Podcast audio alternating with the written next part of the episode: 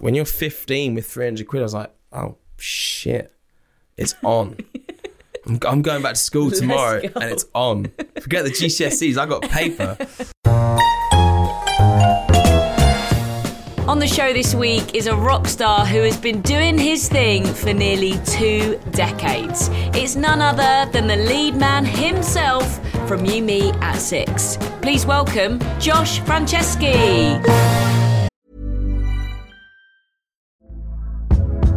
Hey there, it's Michele Norris. I'm host of a podcast called Your Mama's Kitchen. When I travel, I'm usually looking for a way to find a taste of home when I'm not at home. And one of the things I love to do when I am at home is entertain. And Airbnb allows me to do that. When I was in California recently, I rented a house that had a great kitchen. And when we were sitting around the table, we're all thinking, we're in someone else's house. Someone could be in all of our homes as well. If you have a home, but you're not always at home, you have an Airbnb. Your home might be worth more than you think. Find out how much at airbnb.com/slash host. Even when we're on a budget, we still deserve nice things. Quince is a place to scoop up stunning high-end goods for 50 to 80% less than similar brands. They have buttery soft cashmere sweaters starting at $50, luxurious Italian leather bags, and so much more. Plus, Quince only works with factories that use safe, ethical, and responsible manufacturing. Get the high-end goods you'll love without the high price tag with Quince. Go to quince.com slash style for free shipping and 365-day returns.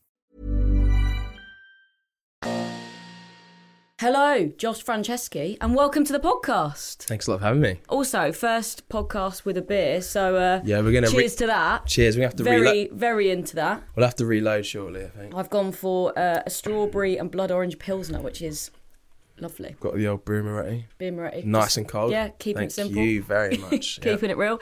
Uh, how are you? Very well, thanks. How you doing? Yeah, really good, thank you. Um, it's great to chat to you because the last time I saw you, it was to introduce you onto the main stage at Reading Festival. So you kind of just whizzed by in a in a rush and then God, yeah. absolutely killed it. So Thank how you. how was that for you?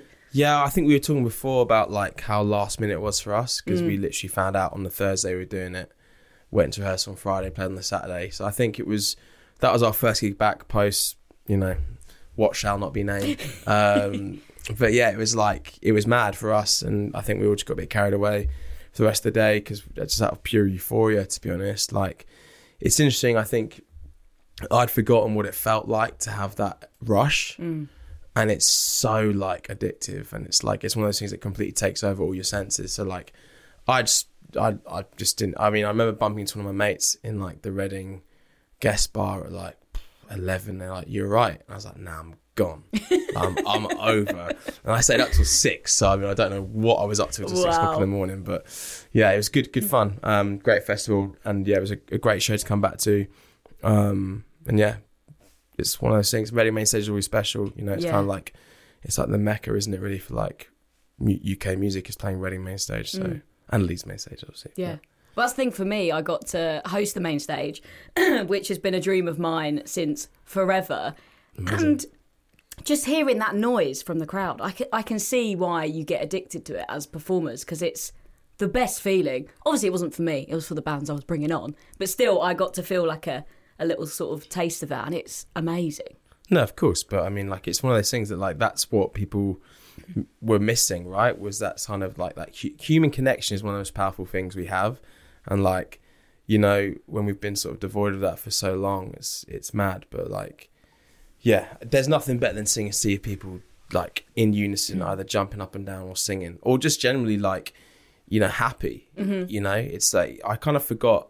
Sounds pretty bleak, but like I forgot that people had the ability to be happy Yeah. you know, because I think we all went university went through this weird weird time, but like I forgot what it's like to see like loads of smiling faces of strangers I'd never met, but I was happy for them that they were yeah, happy. Yeah. Um, and I think that's yeah, that's kind of what it's about. That's that's all music's about, really. So It definitely felt like extra special, didn't it, after so long? it was it was a, yeah, it was probably like the biggest first one back, if you like. Do you know what I mean? Like I know there's some other festivals happened before, which is perfect, but like that was kind of the one. Was like, oh, we're back. Yeah, You know? and it was like just normal. Well, as normal as this weird Yeah, new yeah. world can be. Uh, you recently dropped your new album, your seventh album, Sucker Hmm. Punch. Well, I say recently, fairly recently. January. yeah. Um, yeah, talk to me uh, about this album and making it.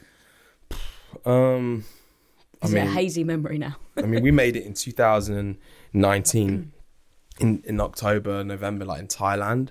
Oh wow, okay. Um, so we basically just kind of we wanted to escape like just how like sad the UK gets in October, November. Mm. Um, and we, I mean, we found some cool studios, but then it was just like, look, we need like a complete reset. Some of us just want to get out of London, get out of like the UK, and like have an excuse to be on a different time zones, like basically chuck our phones away, which we did. Um, yeah, we made Sucker Punch with with our producer Dan, um, and I think actually that kind of that record inadvertently acted as like a bit of a crutch, I think, for us during the pandemic. it was like every time I was like, you know, I definitely suffered from imposter syndrome during that time. I was like, what am I? Who am I? Where am I going? I think a lot of people did, yeah. especially in like the creative industry. Um, and I wasn't really like buying into like the sort of like let's get an acoustic guitar out and play like on Instagram stuff. Do you know what I mean? Like I just was like, nah, I, that's not me. Mm-hmm. Um, will be that a nice thing to do, but I was just like, nah, I'm I'm, I'm too nervous to that stuff. um, I used to hide behind loud guitars. Yeah. Um, Get you. but yeah, it was it was it was a record that basically like, you know, we spent so much time sitting on that when it actually came out, it was kind of like I didn't actually feel like I was in the band that was putting the Mm. record out because I, I felt like I'd become a fan of the record That's nice. outside of being in the band so much so that it surpassed like my role in the band. So when like the record performed well and went to number one and like we had all this you know huge stuff going around it it was kind of like i felt like a like a sixer just sort of like celebrating it for the band which was like really interesting because i've never really had hmm. that. And usually when we're putting out a record we're kind of like out and about doing promo doing in-store performances stuff like that. So you know, it really was like it was very much in our own like little equilibrium, just like trying to be a band with it. It was I think anyone that put out records during that time will know that it was a weird time to put out records. Yeah. Um, but I mean, Thailand itself was absolutely ridiculous, and like I think I'd never been I'd never been there before as a person. I don't know if you've been there. No, I've never been. that I'd love to go. it's truly a remarkable place and the people I've never met um people like people from from well, I mean we were in a small fishing village called Bang Saray and I think we might have been you know one of the very few westerners that sort of like popping about but just like it the the love they have for their culture and the desire to like share it is pretty intoxicating like even like in the studio we had like but it's an old like hotel that's converted. I keep saying like. I apologize. I do but yeah, but it was like a converted hotel, um, in which they then kind of just had bands and artists come and stay. Um, but for me, the best part of it was like they became like our family. We were there for so long, like for two months, and you have like every day being cooked like authentic Thai food. That was you know recipes that have been passed down for generations and that sort of stuff. So.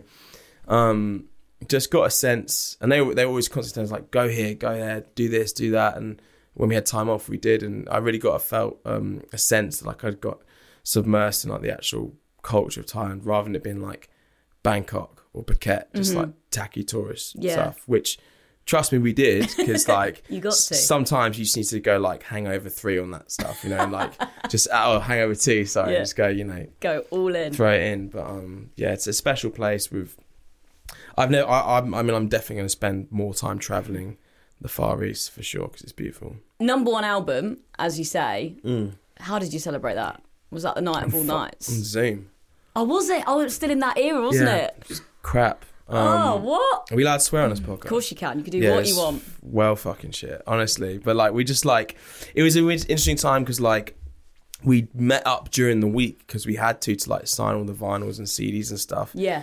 um, that kept on like every time like something seemed to happen, we'd be like, all right, well we can put some more signed CDs through this store and all that sort of stuff. So we're doing a lot of that, and then like to be perfectly honest with you, like in the in the run up to the record coming out, there was no sense that the record would. I mean, we were internally saying that if we get like even in the top twenty, we'll be happy because that's kind of we try. We've really tried to like bring down our expectations because you can't because you can't be disappointed. If you expect nothing, Yeah, but anything's a bonus. You're one of the biggest bands in the UK. Yeah, but, that, but that's but that's it, right? be humble. Yeah, As be humble and just be happy with what, what, what you say, be humble. Exactly. So, but it was also like sort of like we were just kind of like we'd lost so much like sight of like where we were as people because of Yeah. everything. I was like, oh, I was playing a pub band.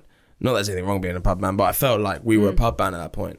And then like you know that happened, and we were on the Zoom together for like I don't know all day. I was on the blower basically, but like we got on the Zoom at like seven eight o'clock, and it ended like four or five in the morning, just like just basically shooting the shit and just like just trying to like get our heads around what happened because our last number one was 2014 Oh wow. um and we we you know we put out a few records since then and this was definitely the one that we weren't expecting but actually the one that kind of meant the most because it was as I said like a record that we'd really inhabited for so long post recording it Mm-hmm. that I was like I just really want people to like this the way I do. And um, yeah, I mean, it's just standard though, because like our fan base is every artist around the world will say we have the best fans, and of course, it's, it sounds like a ge- generic answer, but you know, it's all based on perception, and, and arguably, I'd say that you know our fan base for me and for us five is the best fan base in the world because it's the way that we kind of see it all, but. You don't make it in the music industry for 15 years without having a, like a really passionate um, foundation, of, but also people that are like intelligent and care enough to understand that there'll be like change in sounds and like they kind of like they've allowed us our fan base to kind of make left turns yeah, absolutely. you know and Yeah. and but also not just dismiss it and turn their back on it it may not be their favorite but they don't write us off and i think i guess that comes back from the fact that we built it from ground zero. Mm. it's not like we just rocked up one day and had got playing the radio and boom we're at brixton. Like it we did every single venue you can think of. We slept on every single venue floor around the country and rode mega buses and you know just mad stuff that a lot of bands and artists i think it, it shapes you. And i think and it shapes your fan base. Yeah. so to skip those stages every every artist's got their own journey. But i think like that is been integral to the band's longevity and success. Um and yeah I, for me it felt like a real victory because like as i said it was unexpected because our confidence was so low. But then it was like a nice reminder that we do have this like huge like sort, sort of like army of fans Yeah, that like and they're so loyal. yeah and they really do back us. So you know props to them for continuing to surprise us. And Mm. i guess you know i guess the band means as much to us as it does to them which Mm. is a special thing so That's what was amazing about obviously researching and you, you and the and the band for this podcast. Some of your fans have been with you since like the Bebo days. Remember that when you were on the FIFA soundtrack? You know those early Yeah. shows. So some people have been with you, like you say, for the last fifteen years, which Yeah, is it's pretty mad. incredible. Whether you put out a poppier sound, a heavier sound, uh, but but Sucker Punch, standout songs for me. What you're doing right now, great song. Thanks so Um, much that's my favorite song on the record Oh, is it really? Yeah. Also, uh, finish what I started, which is whoo. That goes that goes in as in it's very honest, isn't it? yeah for sure Yeah. um well i mean i can give kind of like some context to both of those if you want like Yeah. what you're doing right now is an interesting one because it's a song that didn't exist when we got to Thailand, and there was an evening in which um, I think Max and Chu were doing guitars on another song, and me and Dan just finished watching. I think it's Liverpool Man City or something because we were both smashed. We've been drinking all day, and then we stayed up to watch the football. So it's about like one, two o'clock in the morning, and I was like, "There's no way that I we shouldn't use this right now. Like just this energy we've got. We've been listening to like J Cole and like Kendrick Lamar for a few hours, and I was like, I really want this band to celebrate the fact that we have this passion and affiliation to this sound and this whole mm. like urban world, and like I feel like we've never like brought that into our sound at all. So anyway, me and Dan wrote this song at about three o'clock in the morning. Everybody else came into Dan's room, which we kind of converted into a studio about four thirty-five, and we made a group decision at six that we were going to record that song the next day. Oh wow. So we literally like wrote it, me and Dan, in an hour and a half, and then we decided, and we we didn't really have a plan for the next day, so we called it that way. So that was when I said that Thailand was like an amazing experience, it's because there was that um, what's the word I'm looking for? There, there was that sort of like space in which it wasn't a way in which we've done a record before. Usually we were like, we'll write all the songs up front, we'll pre-pro them, we'll go in, and it's kind of like, okay, here we are, we're in recording mode. But it was just like over the top creative in terms of like being able to do something like that. Um, and yeah, I, I- think it's definitely a, quite a versatile song. It shows that you know we can do a slightly different thing. Um, and then we've finished what I started. I mean, honestly, we wrote that song back in 2017. Uh, we were on tour in Germany, and I guess I'd kind of got to across. It was the first time that I really accepted the fact that I was kind of in a bad space, um, and the reason that song has not seen the light of day considering it came out it's considering we wrote in 2017 it took that long to put it out was because i was kind of unsure if i wanted people to hear me in that space. Um and i kind of went through a like a weird thing in which tyson fury was going through his rebirth the same time i felt i went through it. So I was like watching and seeing all this stuff about this guy that suffered with mental health, and I definitely had a phase like you know, I don't want to be too like transparent, but I went through some periods of time where I was definitely like, you know, on on on the on the edge, if you like, of um of, of the spectrum of being all right and wanting to not be here, sort of thing, and um I found I found a lot of comfort in somebody that really was at ground zero showing that much bravery. So I was like, well, I if he can do it, I can do it. And I think that's why a lot of people, whether or not they love boxing or not, they ev- everybody seems to gravitate towards that story. Especially a lot of young men that have maybe suffered in in an environment which is toxic masculinity and and and stuff like that. And um, yeah, so I, I was just writing this song, and I was just like, nah, I can't have people hear this. And then I finally sat down and told my parents what had happened during my life in that period of time of writing it and explained to them I was like, if you feel uncomfortable that people will hear this, then we won't put it on the record. But I think there's something in this song. And they were like, if you can do what Tyson Fury's done for you for somebody mm-hmm. else, is that For your not, fan base, then is yeah. that is is that not the whole point of what this whole U Six family is about? It's like, you know, trying to elevate people and you know bring them in and people to have you know uh, find light in dark moments. So I was like, yeah, it was definitely it was always an interesting one for me, like talking about that. But it was um I think it was an important thing, and I think music is that um that art form which really can it can really turn strangers into they can have a, an, a common denominator in which they really feel like okay this person understands me Yeah. and it can really do uh, powerful thing. so yeah that song for me was definitely one that i'm glad that us and me and the lads decided to put on the record and because most of the time we, we write songs and record them so long ago they Mm-hmm. just end up in the bin somewhere so it's nice that we put it out Yeah, sure. no, I'm glad this one came out. How has it been received by fans? Because it is you being probably the most honest you've you've ever been, and like you say, touching on some pretty pretty dark things.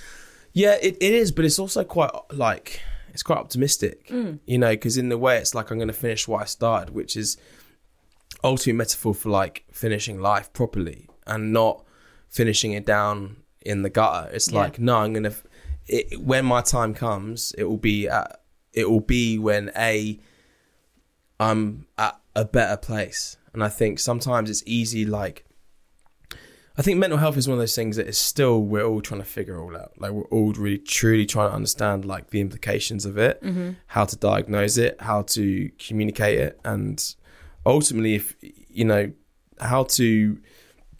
I even had it on the weekend with one of my friends. We were at this party and we were talking about it. He's going through a pretty crap time, and um, I was just trying to explain to him that I was like, we in society find this strange way of like not giving ourselves any credit. Mm-hmm. So like even if like getting out of bed and having a shower or and going for a walk or you know putting something together where you have like a healthy meal, you make a phone call to a friend or a family member, like that's that's little marks on the board. Mm-hmm. Like you're moving forward in your Yeah. day, and I think that especially in a in a in a in a world in which everyone is just always just like it's just nine to five culture, but actually it's not a nine to five. It's a seven to eight culture. Or It's so fast paced. you know what I mean? Like, oh, let's everybody don't clock off till like eleven o'clock at night, really mentally. And I was just sort of like, you know, um, I'm I wasn't surprised that people resonated with it because I've always tried to like write stuff that is only about without being totally narcissistic is about my journey as a man, a young man trying to figure out the world, trying to figure himself out, trying to make sure that like, you know, there's songs I listen back to and I go, damn, you were angry, you know, or wow, you're really confused about how you should like verbalize your anger. Do you know what I mean? Like, um, and so I kind of feel like the band has always acted as like a vehicle in which essentially it's been a diary that I've just kept for 15 years, but publicly.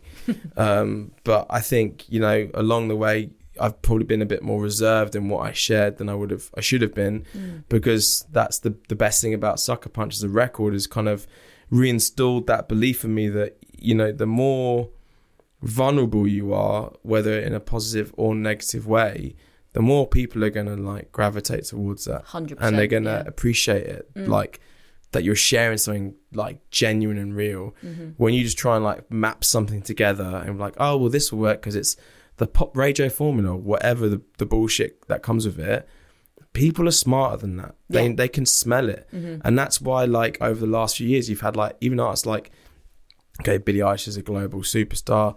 Lil, Lil Nas X is like obviously you know become one as well, but mm. like they're telling real stories about real journeys, mm-hmm. and it's not like just you know coated in fucking like just dumb triplets or like you know just lines of words that mean mm. nothing. Like they're actually putting some substance in their songs and Yeah. I think that's just important, and I think it's easy to lose sight of that, especially when like you're in you're in it. You're like, oh well, I've got to do something that was as good as the last one, so I'll just fake this one because as long as it's got that that formula, that blueprint will be all right. It's never all right. You can't do that sort of stuff. So, but you only kind of really figured that out with trial and error. Yeah. You know what I mean? 15 so years of doing it. that's it. That's it. Yeah, and as well as putting out music, you're back touring, of course. You just did a bunch of shows with Bring Me the Horizon, which Mm. Yeah. looked incredible. yeah, it was mad. It was mad. Like we did obviously Reading, and we had like we had some headline shows, and we had um, Isle of Wight, uh, a show Catfish and the Bottlemen in Swansea, which was great. And then yeah, obviously the tour would bring me. Um, I mean, we've known those boys for a very long time, and for me, I got a sense that that was a very pivotal moment in British rock music. I think. I think people uh, fundamentally people look back at that and go, "That's a band that will headline festivals for decades." It was a special, special show, um, and I couldn't be more full of admiration, respect for that band because I think what they're doing is they've they've they've turned a corner big time in terms of like, sorry guys, the the levels are here, but you need that, you need that in every shape and form in life. You need that in music, Oh, big, 100%. and you need that healthy competition. So they they will by them raising the standards elevates everyone else. Be like, sorry, just rocking up with the backdrop and some cabs isn't enough, you know, like because the show is in- insane, right? Yeah. Um, and so that first of all, and second of all, like I felt that you know, in, for me, that's the tour of the year in terms of having an unbelievable headliner and then a band in the shape of us that I think people know of and like, and we definitely brought our our shit to it.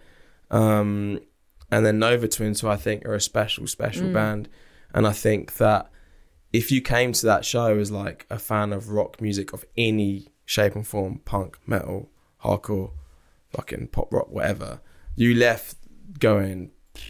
I had That a was good. That was a mm-hmm. good night. Mm. And I think sometimes you can leave shows of any sort of artist a bit like that's cool. I liked when they did that song, Yeah. but that was cool. Mm.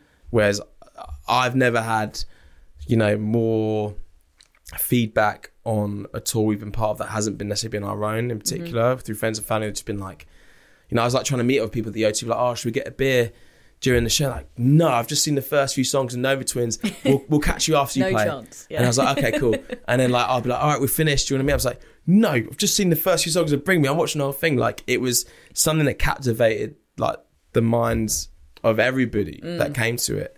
So I think it was a powerful moment, and I think that you know, there's definitely a thing in rock music where we're all islands Mm-hmm. and like we look after our own space, and that's kind of like respectfully, I think, because we are up against it in terms of the pop machine mm-hmm. and not even the pop machine, but like the the love that people have for straight up like it's a Spotify playlist, right? And if you're not in that top forty, what chance have you got of being played on the radio? What chance have you got having like the all seeing eye on you at that moment in time? So when you are in a band, and you have that.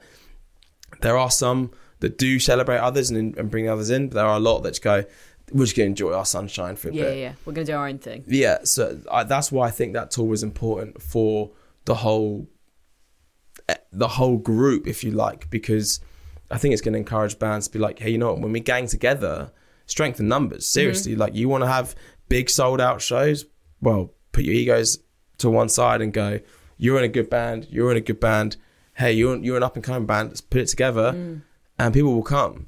You know, rather than having all of us play in the same week in London, what does that achieve? Mm-hmm. Do you know what I mean? So, other than financial, but money's not that important. No. It's much better to be celebrated with, you know, great art and that. So, Yeah, it's amazing almost to have it as one big celebration. I feel like more people are up for collaborating as well after the last like year and a half. It's like, hang on a minute, let's actually support each other. you yeah, know? hundred percent. I, I don't.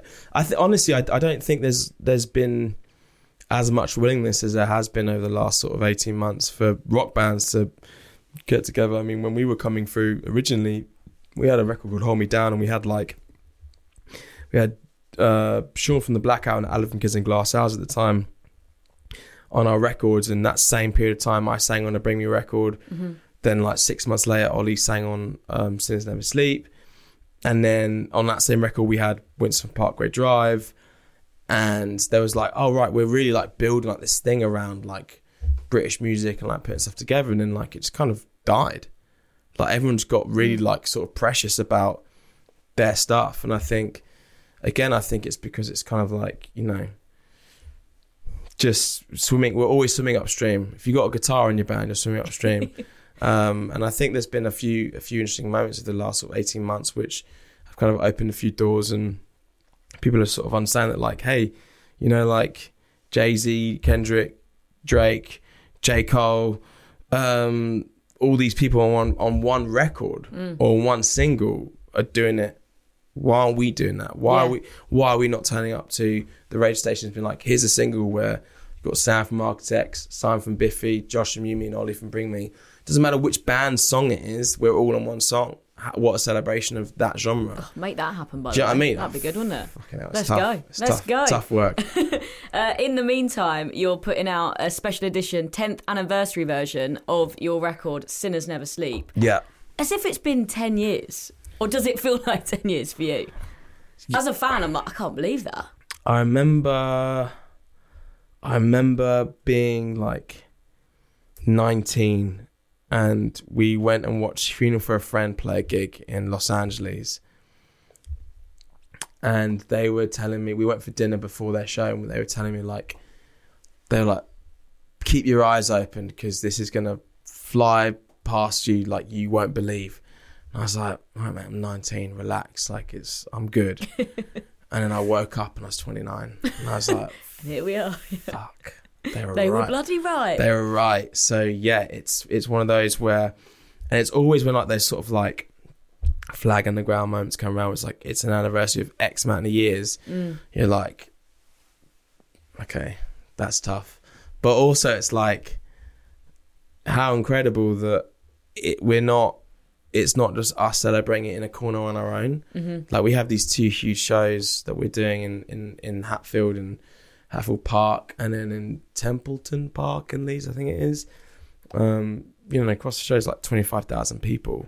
And it's like celebrating a record that we put out when we didn't really even know what we were doing, you know? so it's kind of like, people liked it. yeah, and then that's that's it, and that's kind of like, you know, I guess it's it's one of those things that yeah, you try and figure out why something goes that way and why people enjoy it and and whatever. But I think that I'm, those days of overthinking that sort of stuff are gone for me, to be honest, because I've spent years just in like some mad, just downward spiral of just trying to understand how to make this thing successful. But then ultimately, the success is that we can have a record set be celebrating its 10 year anniversary and people care about it.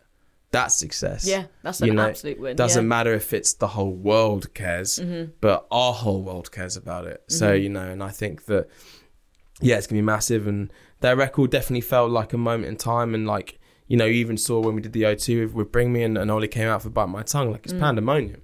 You know, like people are, I mean, I was kind of, it was a shame we couldn't do that every show, but it was just like logistics and trying to, we're both like trying to ease ourselves into doing a tour for the first time. And I get it. I wouldn't necessarily want to go out and scream down a microphone if I had to do an hour and a half set 20 minutes later. But, um, you know, to do that at the O2 was special because it was just like, see how far that song's traveled is pretty cool. So, yeah, good times. I'm looking forward to it. And I think we saw what happened with the Take of Colours 10 year anniversary shows we did. Um, and I and I kind of knew that people would be there'd be an appetite for that because we really don't play any of those songs live. Yeah. But I have been surprised to see how gas people are for this because we still have a lot of those songs in our set. So we like deliberately took a lot of them out over the last sort of like, well, the last month of touring. Because we're like, we want this to be a thing of if you're here, you will see these songs live mm. for definite. So Yeah, people are ready. Those two shows, particularly, are going to be chaos. silly, yeah. Right, Josh, let me explain how the rest of the podcast is going to work. Okay. So, we've been through the internet and found a bunch of stuff that people really want to know about you, Josh. Oh no. It's time for you to face the celebrity search engine and reveal the, the answers that the world wants to know. Are you ready? Sure. As ready as you'll ever be. Um, so let's start by seeing what happens when we put in Josh Franceschi and the word who. Uh, who is he? Is the first thing that comes up. So tell me about that guy from You Me at Six. What would you say? Stand up bloke. Absolute loves legend, a pi- loves stellar, a pi- loves a bloke. loves a pint. um, just somebody who, when they were sixteen, was just like, I don't want to. I can't fit in this box. I need to go and do something that isn't. That feels like a trap, Mm. you know. So I was like, I'm leaving college. I'm going to be in a band, and that was it. Um, just never really looked back, and I think there's the Josh Franceschi is just a bloke without Max Helyer, Chris Miller, Matt Barnes, and Dan Flint. You know, I think we're all kind of of that mindset that like we're in this really weird family that you know you can choose your friends, you can't choose your family, but I would have taken any of those lads as like as as my bros. So. um yeah, just still a work in progress would be if somebody said who's Josh, I'd be like, Josh Franceschi is a work in progress constantly, just trying to figure it out, but also just trying to enjoy it and not overthink it. Um, but has the lungs and you me at six. That's what he does. He's got the pipe. He's the lungs, yeah. Uh, who is Josh Franceschi dating? Uh, my Ooh, girlfriend, Here we go. Kez Withers, is my girlfriend. Yeah. And how did you two meet? Has it been a while? You know what's funny about this is that um, she has known Max since they were like sixteen. Okay. She reckons that I met her a few times. I don't re- remember it in the slightest. um, but we actually had a few, like, we threw some huge, like, New Year's Eve parties back in, like, 2010, 2011 time, which she came to. Um, because she's literally, she's friends with all my best mates, basically. Um, I think me and her are both always in relationships. so, obviously, when you're in a relationship, you're in a relationship. You don't, like, look elsewhere, sort of thing. Um, and a few summers ago, like I just my, I went out for dinner with my mate, and he was like, "Oh, my friend Kez lives around the corner from here in Stoke Newington." And I was like, "Oh yeah, nice." He's like, "You guys would probably get on quite well." I was like, "I'm not really in the market at the moment, mate. I've just come out of something I just want to concentrate on myself."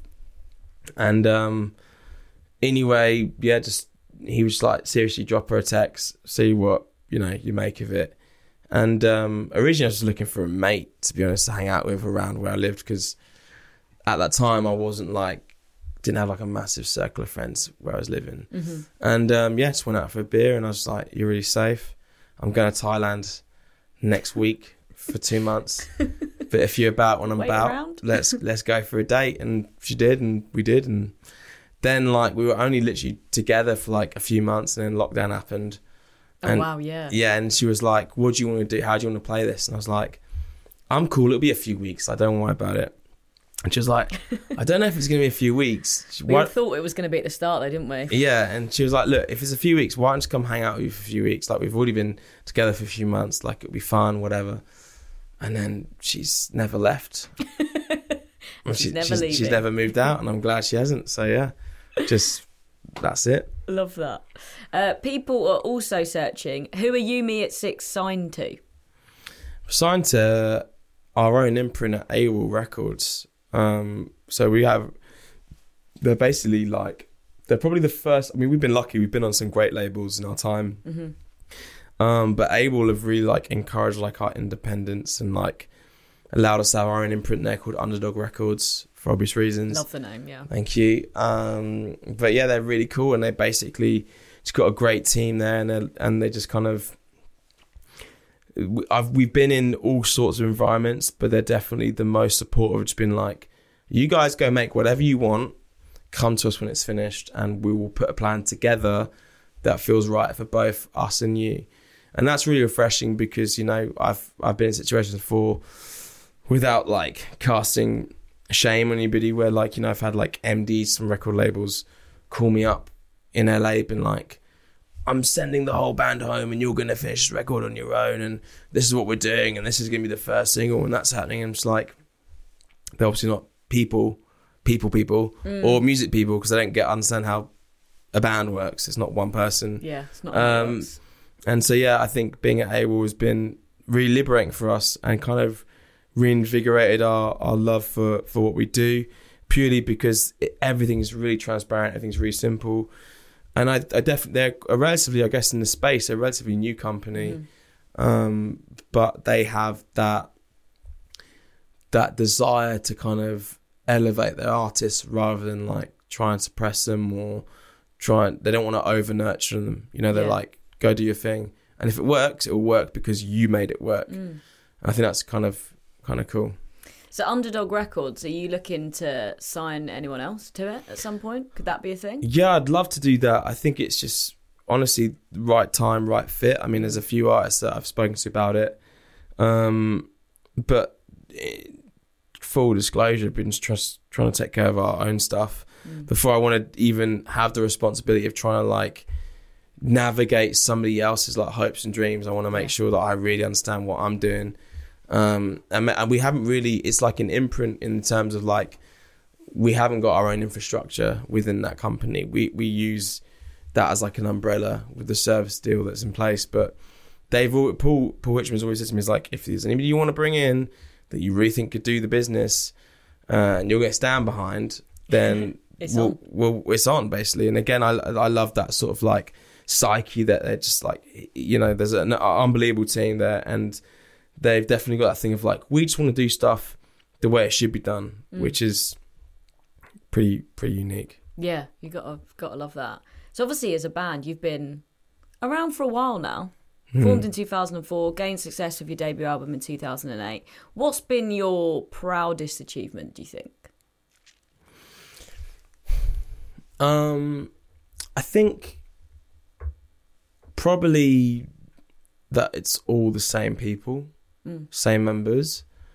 I think I'm proud most of how we face adversity because it's all well and good when shit's going well. Yeah, anybody can times. anybody can chuck on a smile, you know, high five you, get a shot at the bar. But when it's like, when it's dark and it's difficult, you find out who else is occupying that space and who else is like in that corner. I think that have we had our moments where we've been difficult towards one another? Definitely.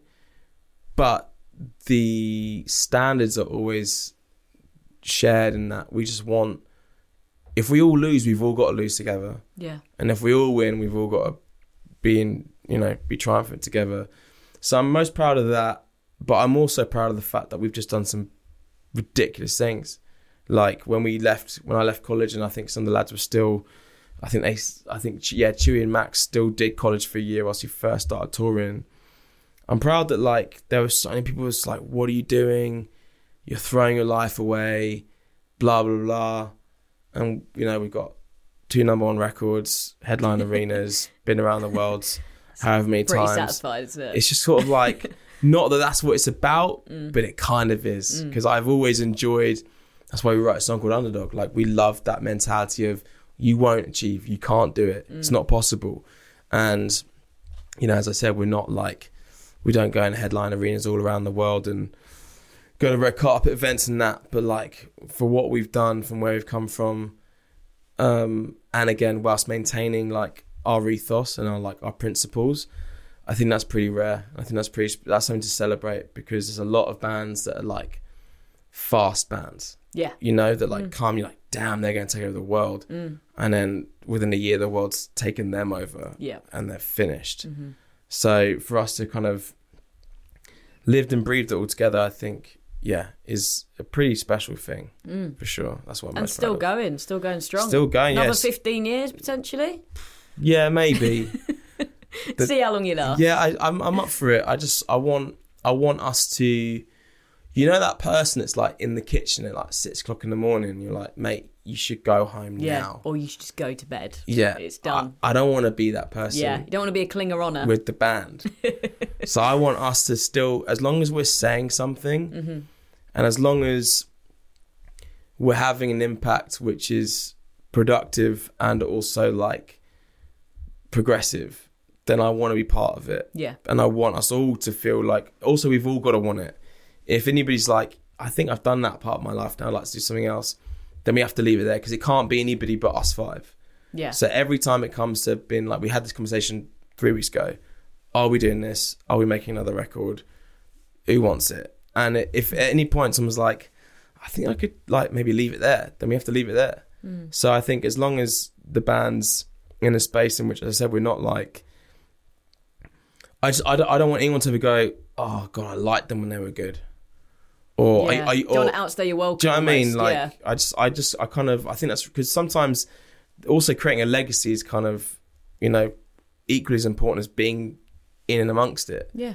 You know, I don't want to be one of those bands that like was there and then there's like playing to 50 people at some bar in London. It's just fucking tragic Mm. from where we were. So Mm-hmm. as long as we're doing things that is, yeah, that feels good and feels healthy and, and we're doing it for the right reasons, then we'll make music as long as people want to listen to it. Mm-hmm. But when they don't want to listen to it, I'll kind of want to have like a year's heads up so we can like leave gracefully. Do you know what I mean? Like Yeah, they, yeah. they are a stat. If they're like, lads, fuck off, then we will.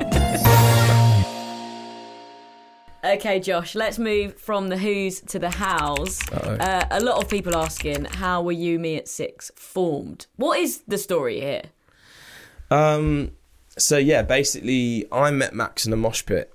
At, Of course you did. That's Well, so on brand, isn't it? yeah, and it's. I wish it was. Um, I wish it was like exaggeration, but I literally met him in a mosh pit at a local gig we did in Weybridge.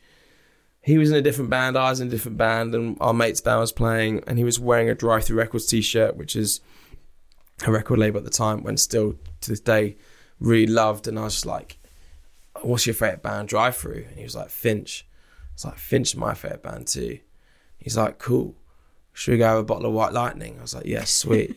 so he like went down like the little service shop down the road, got a bottle of White White Lightning, sat outside the venue, just started trading off stories about all the bands we liked, and then um, he was like, "We should start a band," and I knew this this guy who was always wearing Bob Marley shirts and had really long hair, called Matt, and I was like, "Do you want to be in a band?" He's like, "Yeah." I knew he loved Drive Through Records as well.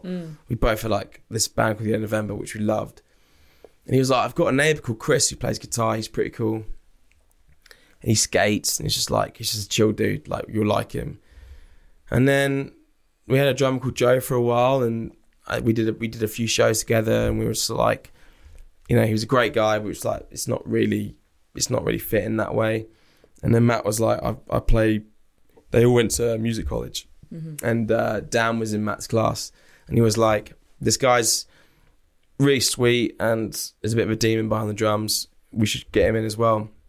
And we got him in, and then I think a month later we played a gig at the Underworld supporting our friend's band. And that night we got a radio plugger, our press person, and our agent all in one gig. Wow, that is efficient. And yeah, I mean, I was kind of expecting them all to politely say no, but I used to like, I used to book shows through MySpace, basically, and mm. this is one of the shows that I booked through MySpace, and um, we're just kind of like, we've got to give this a go. We, but if we're gonna give it a go, we need to get like people that know what they're doing because we don't know what we're doing. We're like aimlessly emailing Kerrang and Rock Sound, being like, "Can we be in your magazine?" And they're like, "No," and do you know what I mean? Like sending actual CDs to, like Radio One, mm. and XFM, and no one's replying, and I get why, um, because there's that's- they probably get thousands of that every single day. But um, yes, yeah, so we got these people, and we're just like, right, this is how we're going to do it, and it really, it really was as simple as it sounds. Like it was, it was, it was one of those times in which I'm glad that it was all as organic as that, because I think that because again our foundations are built on I like this band, we like the same stuff. This guy's a good person. He's technically amazing, bit shy, but loves to skate. The drummer, bit of a chav, loves David Beckham, but, but is really safe.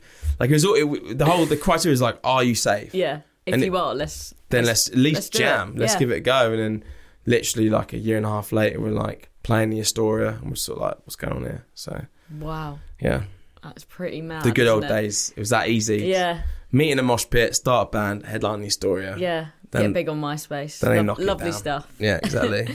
Uh, so the next question is a bit cheeky. It's the one that gets everyone squirming. The Uh-oh. people have been searching. How much is Josh Fran- Franceschi worth? oh no. Do you want to know what it says on the internet? Uh, go on then. What does it say? Uh, it says sixty-nine million dollars. It does not say that. It absolutely does. You you reckon that seriously? That's what it says. Not even fucking. And everything on the internet's true. You know that. 69p. More like no. I think again. Well, we've we've had we've had a very, um, a very very transparent relationship with money in our band, which is like everything gets split five ways in terms of recording, publishing, touring, merch, whatever. If somebody else goes off and does something else on top, sweet, good for you. Other than that, because it's so, money is one of those conversations which you can always, whether consciously or subconsciously, will shift somebody's opinion of a situation. Mm-hmm. So if you're like, we're all in this together, and if we win, we all win, and if we lose, we will lose, versus I'm winning, you're all losing, regardless. It, it, it sets it, it sets the wrong sort of temperature for everything. So yeah, I mean, as I said, I've I've since I worked for like a year at Waitrose in Weybridge when I was like 15, 16, I've not had to do anything else other than You Me at Six amazing. Isn't it? which is pretty perfect. So yeah, it's been we're very lucky that yeah we've got um again it's a testament to to them that our fan base has supported us that that intensely that we haven't had to you know um had to, had to get a, a day job if you like so yeah it's it's it's a it's a vocational thing but it's also like it's it's our life you know Yeah. so. Do you remember getting your first like big paycheck with the band, and what did you spend it on? Was it something ridiculous or was it sensible? so my fir- my first ever big paycheck was headlining Weybridge Town Hall. My dad booked the venue, Oh, covered the expense venue, and we sold it out. And there's like 150 people there. Something say sold out. It's a church hall, so like whatever. Like it's not too much bigger than this room. and he went, "Here you go. Here's the money you've all made." It was like 300 quid. and you were when- like, "Wow!" When I'm you're balling. 15 with 300 quid, I was like, oh shit, it's on. I'm, I'm going back to school tomorrow go. and it's on. Forget the GCSEs, I got paper. Um, so yeah, that was my first like big paycheck, and I probably spent it on like one one piece sweets or whatever. But I remember the the first thing that I can definitely track was I was like, as soon as I make enough money and it's not just like stupid, stupid purchases, I'll get me and my dad season tickets to Arsenal, which I did, Mm-hmm. and did that about ten years ago. So that was kind of like, and they're not cheap. They're They're like not anymore. No, at the Emirates, no, they're not. Um, but that was the first thing that I was like, this. I've made something. I want to spend it on something that's like going to be experience. You know, an annual, an annual, weekly, monthly experience. But um, Yeah, I mean some some of the guys have like, you know, we've all the other thing is we've all been able to get houses out of the band, which Mm. is like, again, we were like we thought that'd be a main victory if we could get a house each at the band, that'd be pretty special. So, other than that, just like, just you know, going on holidays and that. Yeah. I don't really have like an like an acquired taste in which I need like designer shit or anything like that. Like, Yeah, I'm, I'm yeah. pretty chill More about the experience. I totally Yeah. get that. for sure. You must have had some wild nights out though with the band. Like, what do you reckon's the the biggest bar bill? What do you not remember? That's, The biggest potential. bar bill, the biggest bar bills are the one you never pay, and that that's that's that's through experience. so there was this one time where we did a gig in Fat Sam's in Dundee, and we'd played the small room, and some other geezer had played the big room, and then he had a tab up in the VIP bar bit, and it turned to a nightclub. And uh, we were on tour with a band called Fightstar at the time. Oh yeah, Charlie them, yeah. Simpson, um, and a band called Emanuel, and a band called The Sleeping. And we, I I was literally sixteen, maybe seventeen, so I had no right to even be in there anyway. and some of the Americans in the group figured out that there was a tab going on called Steve's Tab, and they were like, "Let's just keep shooting hoops, and like if somebody comes in and calls us, then we jet, but until then we'll give it a go." And I think uh, we went back to Fat Sam's about three years later, and Steve was the owner of Fat Sam's. That's whose tab it was. Oh right. And he was like, "You guys had a good time last time you were here," and I was You're like, like, oh, I was like, us. "Yeah, I don't know what you're talking about." It's like, "Yeah," and that was only like I think that was like five grand between like thirty of us. It's not even that impressive, but we've d- uh, we've we've had we've had some nights where we've been like in city places. Um, I remember one night being out in um, Kuala Lumpur, and we went to this like rooftop hotel bar, and the promoter took us out for dinner. He was like, "Look, I'll take you up to this this this place," and he's like, "But you have to dress up a little bit smarter. You can't come in like Okay. shorts and shirts, or whatever." So we got a little bit dressed up, and I don't know what happened, but I know at one point I was fully clothed in a pool with somebody on my shoulders, somebody in the band or crew on my shoulders, been like, three shots, Harry. Imagine like Shoreditch House, like, you know, the, the pool up there. Imagine shouting to everyone there, three shots, everybody. Uh, it was, I imagine it was pretty dirty. Again, we didn't pay for it. We, we, we're quite sneaky like that. We'll never pay for the, the moody bar tabs. That's how you do it. I need to take a leaf out of your book. That's that's it, isn't it? That's You've always got to buy your round. Yeah, but if but somebody then- if somebody's opened up a tab, that's not your responsibility. It's their responsibility. They've it really is. It really is their problem. Yeah. Next, Josh, we move on to the autofill suggestions. So basically, what else comes up when people put your name into Google? Okay. Um, this one I thought was really interesting. Josh Franceschi, Dougie Poynter, related. Is this true? yeah. I had no idea. Nor did I until about six months ago. No. So yeah. So basically, I got an email. I got a message on social media from his grandma Right. saying that um, her cousin was my grandma. Uh, Wow. And I was like, and I, but I've had a few of these in my time Have you? being in the, like people be like, I'm related to you. I'm like, no, oh, just because they want to be like, oh yeah, Yeah. I'm related to someone Yeah. you music. And I was like, okay, cool, you're not. And I was like, so I text Dougie, been like, is this actually your grandma? He's like, yeah. And I was like, because she knows a lot about my family to not be your grandma yeah, to be lying. to be making it up. And then so I was like, this is amazing. And so I mentioned it to my dad, and she's like, oh yeah, it's your grandma's cousin. I was like, right. So Wow. yeah, we are. I mean, it's not like first cousin. Don't even know. I don't think that's not even second cousin, is it? But we're somewhere down the line. We're related Distantly from um, related. from yeah the sort of it's like Essex Woolwich end of our family trees. But it was weird because I said to my grandmother, um, she lives out in Corsica, and I was like, "Did you not know that your cousin's grandson was also in a well, not also, but in a really successful band in McFly? Like that? You've never." Never thought to mention it. You've never meant like you've never had you've never had a conversation about what your grandchildren are up to. Yeah.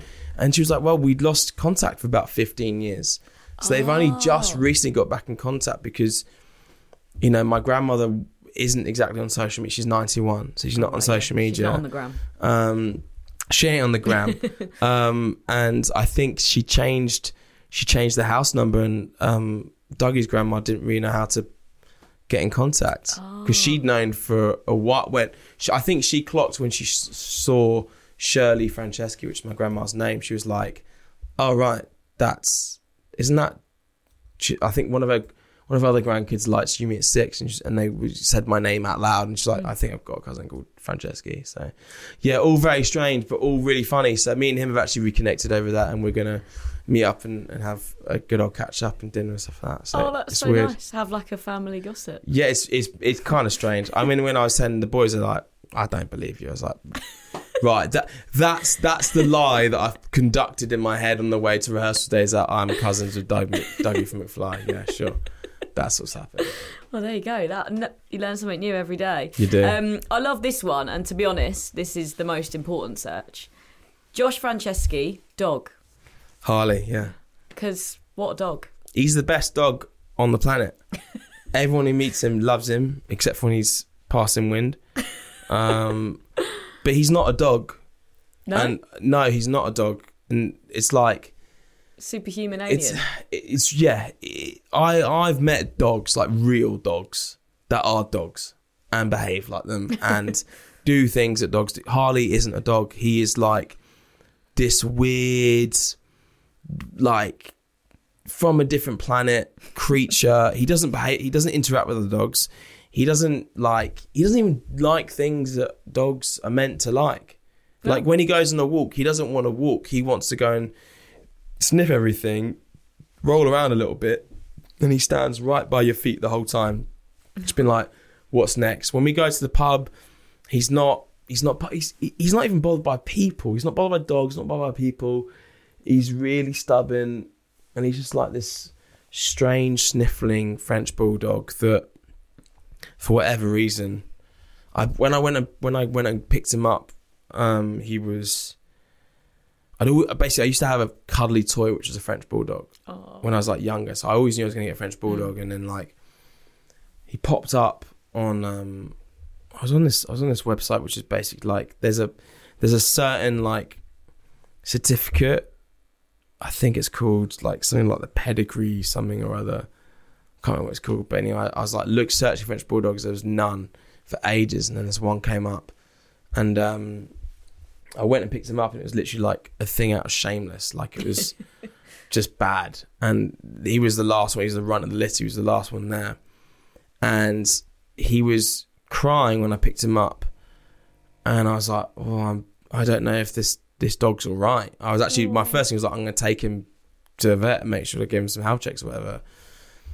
And got in the back of the car, and as soon as we left the house, as soon as we were in the car, I had a box full of toys to put him in, like a makeshift bed, and he was completely fine.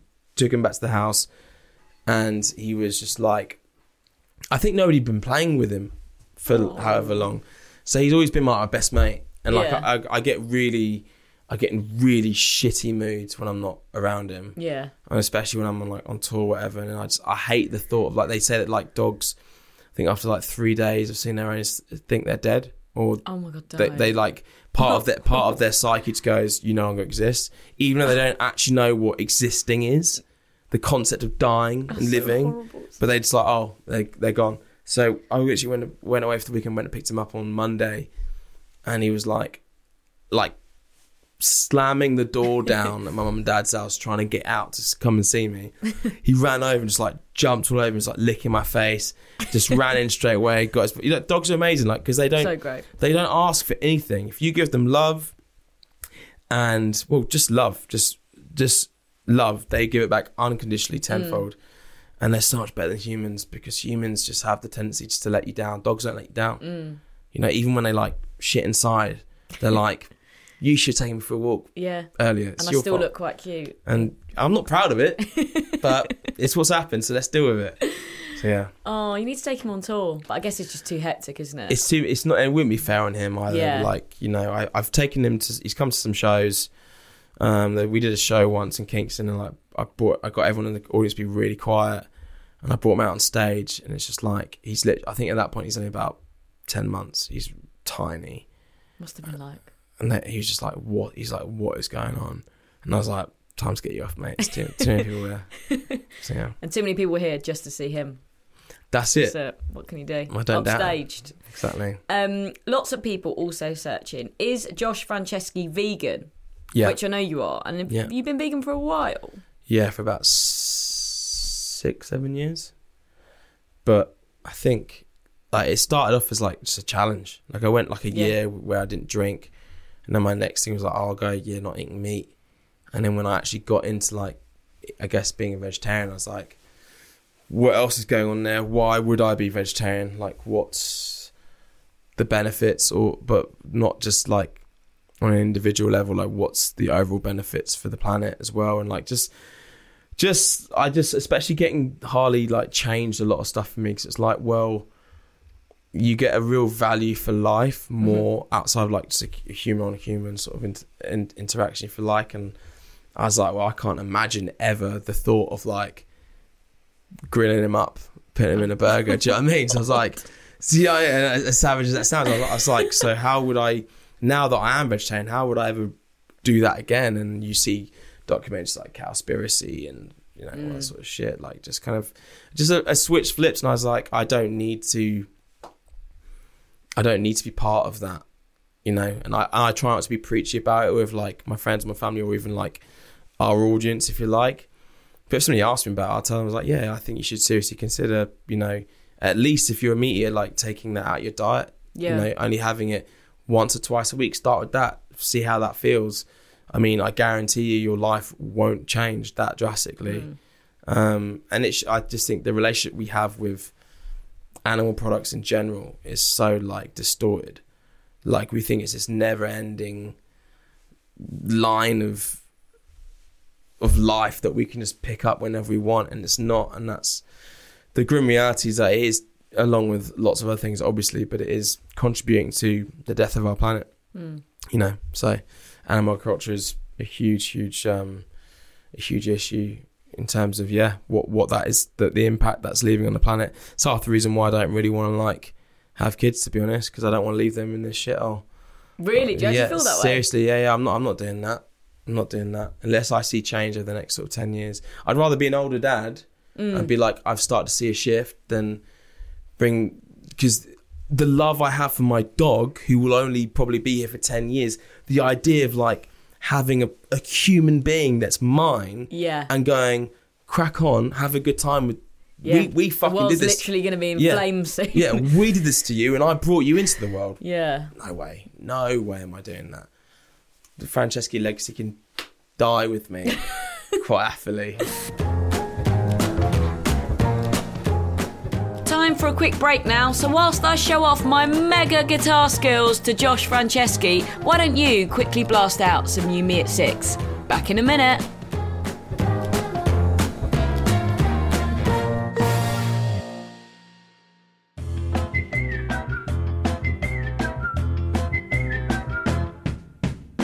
Hello and welcome to A to Z of Men, a brand new podcast that helps explain, well, men. Each week, myself, Chris Brooks, And me, Scott Robinson. we take on a different letter of the alphabet. What? In order?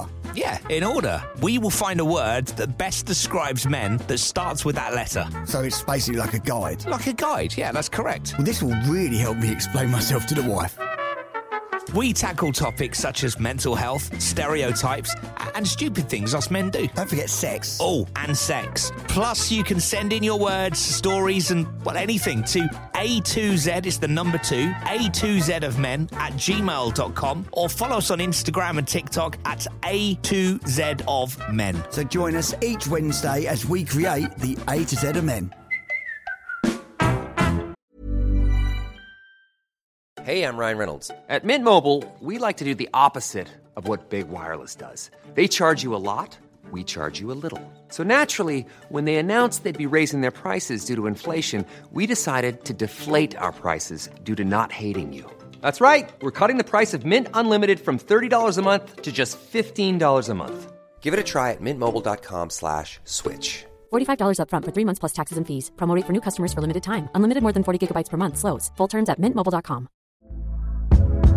Hey there, it's Michele Norris. I'm host of a podcast called Your Mama's Kitchen. When I travel, I'm usually looking for a way to find a taste of home when I'm not at home. And one of the things I love to do when I am at home is entertain. And Airbnb allows me to do that. When I was in California recently, I rented a house that had a great kitchen. And when we were sitting around the table, we're all thinking, we're in someone else's house. Someone could be in all of our homes as well. If you have a home, but you're not always at home, you have an Airbnb. Your home might be worth more than you think. Find out how much at airbnb.com/slash host. Planning for your next trip? Elevate your travel style with Quince. Quince has all the jet setting essentials you'll want for your next getaway, like European linen, premium luggage options, buttery soft Italian leather bags, and so much more. And is all priced at 50 to 80% less than similar brands. Plus, Quince only works with factories that use safe and ethical manufacturing practices. Pack your bags with high-quality essentials you'll be wearing for vacations to come with Quince. Go to quince.com/pack for free shipping and 365-day returns. So the autofill search is done, and the final part of today is all about internet tombola. That's what we call it. It's like the internet lucky dip. So I have searched all the corners of the World Wide Web to find the stuff that people have been posting about you. So it could be, Oh, this is it could be- be all this is gonna be sorts. You know, it could Yeah. be thirsty comments on Instagram. It could be ridiculous tabloid headlines. It could be fan fiction on Tumblr. I mean, all sorts. Right. Let's give the wheel a spin and see what it lands on. Uh, it stopped on YouTube and it's a comment by a fan on your video for Beautiful Way. Imagine a collaboration between Josh and Sam from Architects. Their voices would be iconic together. I mean, I'm with them. Who is on your dream collaborations list? Sam up there? I mean, Sam's been on there for a minute. Sam's a, uh, a very versatile, um, charismatic, beautiful frontman in terms of like even just what he's trying to say and does say, by the way. Um, but I've always been a huge Architects fan. I've definitely thought about I've but I've always thought to myself, it has to be not just for the sake of it. Yeah. It has to feel like he would fit in this perfectly, and also he has to want to do it as well. Um, but yeah, I think you know what architects have become um, is is is special. I think where that where their music's gone has been a brilliant transition from really just a sort of like hardcore band, post hardcore band to sort of like where they're sitting now. Um, at the top of the throne. So yeah, I've I've always, I've always thought that we'd do something at some point. Um, Who else though? Who else is on the list? Shoot your shot. This is this is a space. I don't know. I mean, all of my stuff is like, like urban stuff, but we're not really going to make an R&B record right Or now. are you? Or are we? we don't know yet. Got to start writing it. Um, I've always re- I've always had a fascination with Simon Neil from Biffy Clyro. I think he's got a beautiful voice. Again, a, a really special person. Um, I'd call him a friend at this point. To be honest, we've had many sort of great nights and many exchanges with one another. I just think that he's, you know, I mean, the boys in Biffy are just a kind of where you want to be as a band, like mm. at the top, but on their terms, and it's uncompromised. And I mm. think that's, you know, something to be celebrated. So he's always been on my list. And to be honest, just anybody like that. I go through phases. I become obsessed with artists. Like I'm obsessed right now with Holly Humberstone. Oh, she's so amazing. I she? just think like I can't. I, I think to myself, if she continues to make the right moves, like the potential is endless of where she could end up. Um, she's a great storyteller, but she's doing in it, doing it in a really captivating way and showing already like her versatility in terms of like, you know, one song could wouldn't be out of place on a 1975 record, and then Yeah. another one wouldn't be out of place on the Bon Iver record. You know, like, but there's like there's drive, and I think she's she's definitely got one of those things where like she's she's saying something for a whole generation of of young women, and it's empowering. I, li- I like anything that moves like large groups of people. I find really interesting, and I can tell that she's doing that. Um, yeah, she's got a really cool community. Um, I love the Nova Twins ever since we met on the the, the Bring Me tour. I thought they were a special band. So yeah, there's there's a few, but I mean the list always is being added to. No one ever gets taken off the list unless you know Unless they're wrong. un. unless they piss me off. Yeah, in which case they always stay on the list. It's just whether or not they fit in the, the thing, the thing, the song at the right time.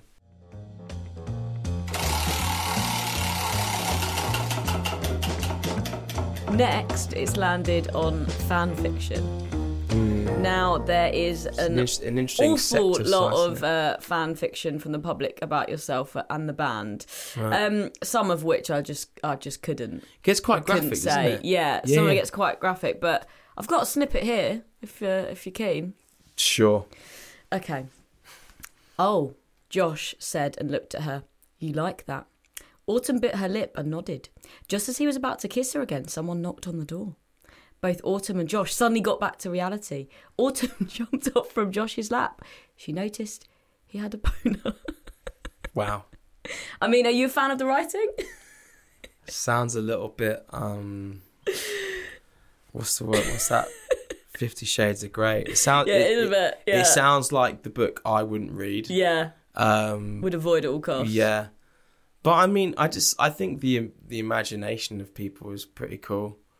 Um I mean, I would be lying if I said that when I'm playing video games I don't talk to myself out loud as if I'm the person or the character or the team on the video game. Yeah, suppose we all do that, don't we? Yeah, so I, I I don't doubt for a second that people like just pick up a pen and start writing about me and think this is real, this is happening. Yeah, yeah. Uh, They and that has definitely happened. But yeah, um, good for Autumn and fan fiction Josh Franceschi.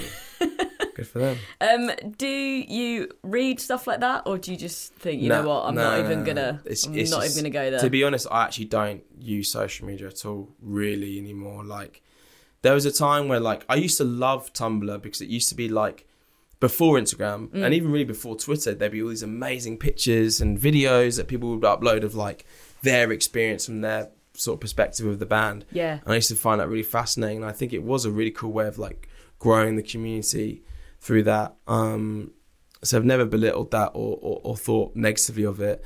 I have a real problem with social media now. I think it's become quite a toxic place. yeah, yeah, yeah. And so th- addictive as well, isn't it? So addictive. I went last week. I basically for the I would say almost for the first time, really in almost a decade, I went days without looking at social media. Mm. Which usually I'm like kind of like I've got to check into what's going on. But there's just also been some stuff over the last, especially the last year or so, where I just thought this really is just.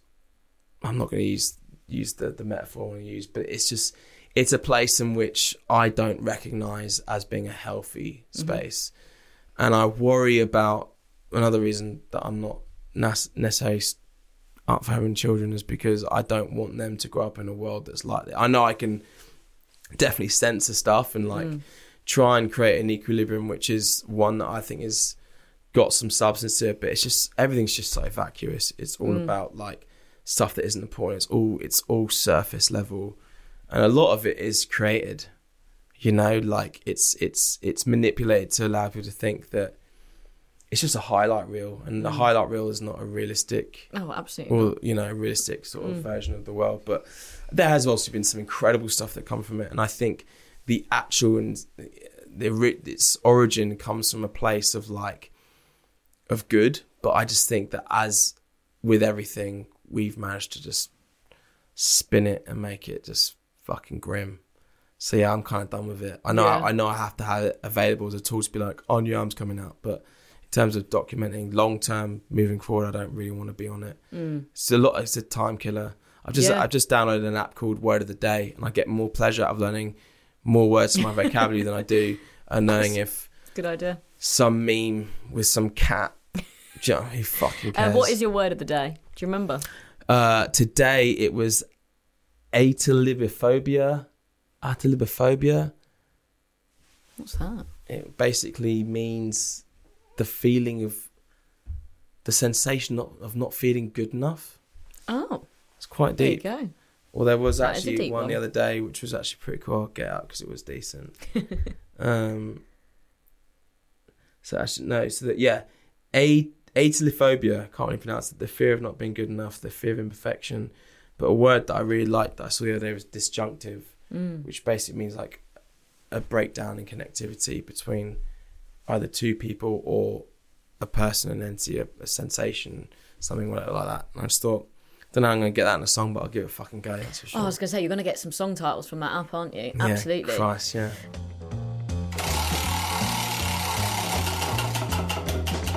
And finally, it's landed on YouTube again. Uh, the comment under the video for Gossip says, I love how much Josh despises this song now.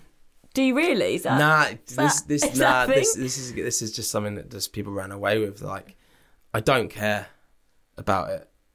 I don't care about the song. I don't care about people thinking I hate the song. It's all nonsense. I, I, I nothing brought me more pleasure than playing Take Off Your Colours live when we did it a few years ago in its entirety because it was like a proper celebration of like you don't you can't possibly know where you're going to be or who you are without celebrating and recognizing where you've been. Start, yeah. Do you know what I mean? So I've got no problem with it. I think it just it was one of those things that like fan bases have this really great way of like finding something that they think is real and exists and making it a thing between them and the band. So their their thing and I've always like celebrated that with You Me at Six fans, but their thing with us was like, oh, You Me at Six hate gossip because they don't play anymore. Hmm. And we're like, no, we we don't hate it, but we wrote when we were fifteen. Hmm. Like Yeah, we're in a different space we're now. a completely Yeah. different space. But like, you know, and actually, it was one of those things. I was like, oh, I bet when we play it, it goes fucking crazy. Probably the weakest song on the set. Oh, oh, Oh. the Safe Colour shows, I was like, this would be the biggest song. Wasn't at all. So I was like, I, was like, I don't know what you lot have been chiming on about this song. Are there any moments that you look back on and cringe? Because, like you say, you started when you were really young. Again, yeah, I mean, look, there's so much, there's so much that you could cringe about in regards to things you've done, said, songs you've written, but I think everything's always been done in good taste and like it's come from a good place. Um, we've never taken advantage of of a situation or never built ourselves up to, to think we're bigger than anybody or a circumstance. So I don't have I, I, I don't have any regrets. I, I know that we've never done anything out of malice or like done anything to hurt or cause cause harm to somebody or a group of people. So it's sort of like we've given it back when people have given it to us, but like I, don't- I don't. I Which don't- is fair. you know, I had a, I had a few. I've had I've had some th- run-ins with bands. I've been like, you lot are pricks, and they know why, and I've, we've gone through it. Um, but ultimately, I don't have any any regrets, and I I, I don't cringe at anything because I'm just like, hey, you know what, that that sort of 16 or 18 or even 20 year old me was just trying to fucking figure stuff out, and they were doing what they thought was the right thing at the time, whether it was swinging the mic you know, having sha- half their head shaved, wearing crazy tight trousers with even tight t-shirts, or just basically ripping off Adam Lazzara and Hayley Williams for the first five years of their career. Like they, they, were- they were doing what they were trying to do and figure it out and emulate, you know, things that they love. So yeah, I try, I try not to look at stuff retrospectively in a bad way because it's done. You Yeah, can't yeah, change it. exactly. Do you know what I mean? So yeah. And that is it, Josh Franceschi. Well it. done on completing Celebrity Search Engine. Uh, how did you find it? Hot because I'm wearing a fleece the studio gets so I'm hot, doesn't it? really hot. We're both going to melt in a minute. yeah. Um, before I let you go, or before I put on the aircon, um, who would you like to nominate to go through the celebrity search engine experience next? Maybe a friend of yours that you think has got some good stories, or maybe it's like somebody that you would like to know more about. I think just because we've recently become friends, ish. I, I actually know acquaintances. Mm-hmm. Friends would be too far. You might cringe at that. but Romesh Ranganathan, I think would be really cool for Oh. I love him. because I also think his story of going from a teacher to where he is now, I think would be really interesting. Mm. And again, he's uh, the reason the reason I like him is he strikes me as something that's is very much like I'm not here for anybody else. This is my shit, Mm. you know. And he, he's he's an Arsenal fan like me. He's vegan like me. He likes hip hop like me. I th- I'm Oh, sure yeah. I'm sure he's going to have some really cool anecdotes um, Alright. to share. So yeah, I All think right, he, I think he'd Romesh, be cool. Romesh, you're getting a call. It's on. Thanks for listening to Celebrity Search Engine. Please hit that subscribe or follow button to make sure you don't miss a future episode. We have got some really great guests coming up, and you absolutely will not want to miss their gossip. If you're listening on Apple Podcasts, then drop us a review and a rating. Five stars is that sweet spot if you don't mind. And let us know in that review or over on social media who you'd like to see us chat to next. Josh Franceschi has nominated comedian Romesh Ranganathan, but who would you like to hear from? Let us know. We are at Celeb Search Engine over on Instagram. Until next time, I'm your host, Abbie McCarthy, and thanks for using the Celebrity Search Engine. Goodbye.